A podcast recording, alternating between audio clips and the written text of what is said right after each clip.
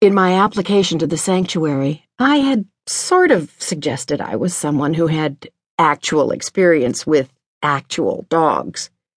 But still, I'm not going to tell on you? He sounded four. Get a new muffler, I cried.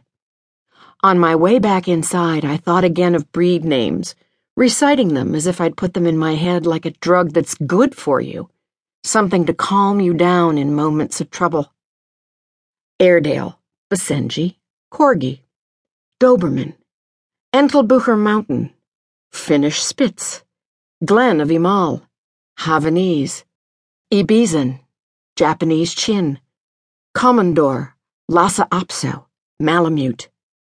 Then I thought of dogs I knew of who are not in the actual world. Lassie, I thought. Sandy in Annie. Kep, Pickles, Duchess, and John Joiner of Beatrix Potter. The nanny in Peter Pan. Toto. Buck in The Call of the Wild.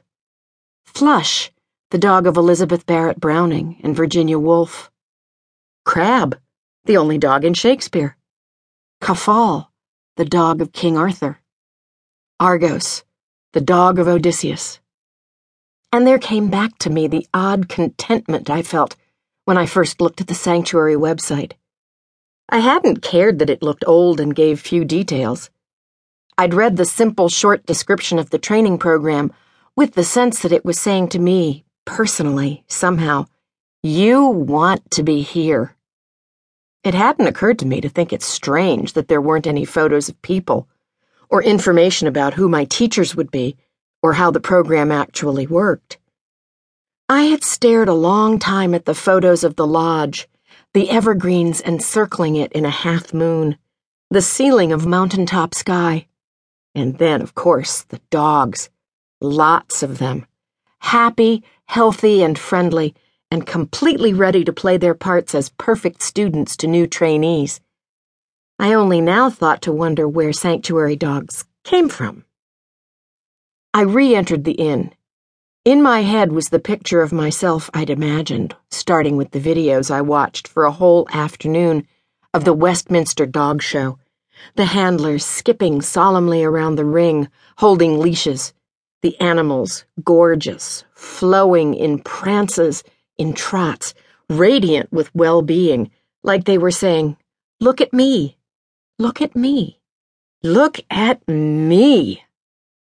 I'd turned on the TV a few times to see Animal Planet, but I never timed it when a dog show was on. Anyway, there were too many commercials. So I went to YouTube. I watched a few videos from animal shelters and rescue societies, but I didn't give them much attention. They didn't apply to the type of dogs I planned to train. In a daydreamy way, I had pictured my dogs peering out windows, catching sight of me as I drew near. The one human in all the world who understands me, their eyes would be saying, while their owners were somewhere behind them at the end of their ropes because their dog was mouthy, was obsessive compulsive, was peeing on carpets, getting into the garbage shredding upholstery, putting holes in the walls, destroying running shoes, wallets, vacuum cleaner attachments, pot roasts, heirloom Christmas ornaments, everything. And here I would come to save them, competent, confident, maybe carrying some type of satchel, like Mary Poppins. Should I call my dogs clients? Or is the client the one who'd be paying my bill? What I liked best were the videos of military people coming home to their dogs from a war, always taking the dog by surprise. Because you can't sit down with an animal and describe an event that hasn't happened yet, which was something I'd never thought about before.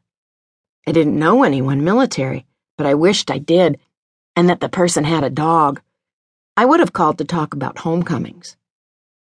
Sometimes when dogs greeted a returning soldier, they'd go over the edge. They would have to take a few moments to run crazily in circles around the human.